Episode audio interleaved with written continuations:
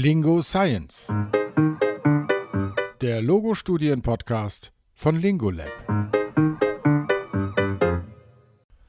Aphasietherapie. Mehr ist mehr. Die effektivste Form der Aphasietherapie nach Schlaganfall konnte bisher nicht durch Studien ermittelt werden. Aber nach dem aktuellen Forschungsstand gilt, dass eine intensive Therapie über eine kurze Zeitspanne wohl effektiver ist als eine weniger intensive Therapie über eine längere Zeitspanne hinweg. Sanjit Bogal, die ist Doktorin der Epidemiologie und Forschende am St. Joseph's Krankenhaus in der kanadischen Stadt London. Sie hat 2003 gemeinsam mit weiteren Forschenden Ergebnisse von Studien zu intensiver Aphasietherapie zusammengetragen. Es wurde dabei untersucht, ob die Menge an Therapie in Zusammenhang mit dem Outcome im Porch-Index für Kommunikationsfähigkeiten und im Token-Test steht. Außerdem wurde nach weiteren Aspekten geschaut, die in Kombination mit intensiver Aphasietherapie die Rehabilitation unterstützen. Es wurden dazu acht Therapiestudien aus den Jahren 1983 bis 1989 verglichen. Und nur die Hälfte davon zeigte signifikante Verbesserungen bei Personen mit Aphasie nach Schlaganfall nach der Intervention. Dabei wurde deutlich, dass die Studien mit einem positiven Behandlungsergebnis intensivere Therapie in einem kürzeren Zeitraum nutzten. Durchschnittlich boten die positiven Studien mehr als doppelt so viele Therapiestunden wie die ohne messbaren Erfolg, nämlich neun Stunden pro Woche über einen Zeitraum von elf Wochen. Aphasietherapie, die dagegen nur zweimal pro Woche über einen Zeitraum von mehr als 20 Wochen stattfand, die zeigte keine signifikanten Effekte. Die Intensität scheint also einen Einfluss auf die Ergebnisse der Therapie zu haben und sollte demnach möglichst hoch sein.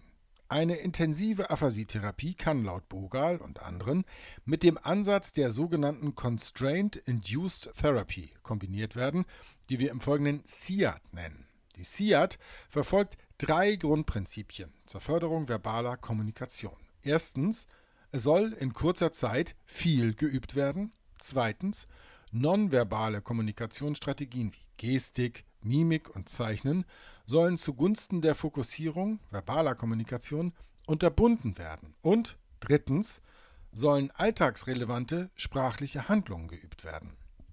In einer Therapiestudie von Pulvermüller und anderen von 2001 zeigte eine Gruppe von Personen mit chronischer Aphasie nach einer intensiven SIAT signifikante Verbesserungen beim Benennen im Token-Test und auch im Sprachverständnis sowie 30 Prozent mehr Alltagskommunikation, während eine Gruppe mit weniger intensiver Therapie keine solchen Verbesserungen zeigte. Die SIAT erweist sich also als effektiv und kann gut in intensive Aphasietherapie eingebunden werden. Außerdem können laut Bogal und anderen auch nicht ausgebildete Freiwillige zur Intensität der Aphasietherapie beitragen. Vier verschiedene Therapiestudien verglichen zufällig zugeteilte Gruppen von Personen mit Aphasie nach Schlaganfall. Einige Gruppen erhielten Aphasietherapie durch ausgebildete Sprachtherapierende, andere durch Freiwillige ohne sprachtherapeutischen Hintergrund. Und die Freiwilligen wurden von Fachleuten der Sprachtherapie eingewiesen und angeleitet. Insgesamt waren beide Therapieformen effektiv, unabhängig davon, wer die Sprachtherapie übernahm. Angehörige aus dem familiären und sozialen Umfeld können unter Anleitung also genauso effektiv therapieren wie ausgebildete Sprachtherapierende und können nach den Ergebnissen dieser Studie mit einbezogen werden. Durch Übungseinheiten im häuslichen Umfeld kann die Intensität der Therapie ohne zusätzlichen Zeitaufwand erhöht werden. Auch Gruppentherapien stehen für die Erhöhung der Therapieintensität zur Debatte.